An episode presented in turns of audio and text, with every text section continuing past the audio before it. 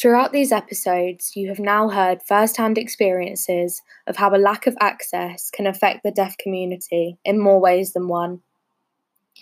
Since the 23rd of March, when Boris Johnson first mentioned that the country was going into lockdown, the UK government have continuously failed to provide sign language interpreters to ensure that deaf audiences have had access to the life saving information and advice being broadcast. This means a large amount of the UK population was not receiving this advice, whereas the rest of us, who have the privilege of hearing, were.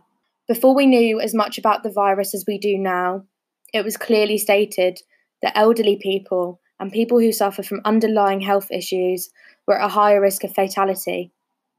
It meant that they had to take extra precautions in order to keep themselves safe against the virus and to stop the spread. But how? How can an ageing population whom suffer from hearing issues protect themselves and others when the accessibility is not available? I'm leaving you with this message because now, more than ever, every single person deserves equal access. I want to thank Sophie and her son Phoenix for allowing me to share their experiences. I can only hope that we've opened some people's eyes. Thank you for listening and stay safe.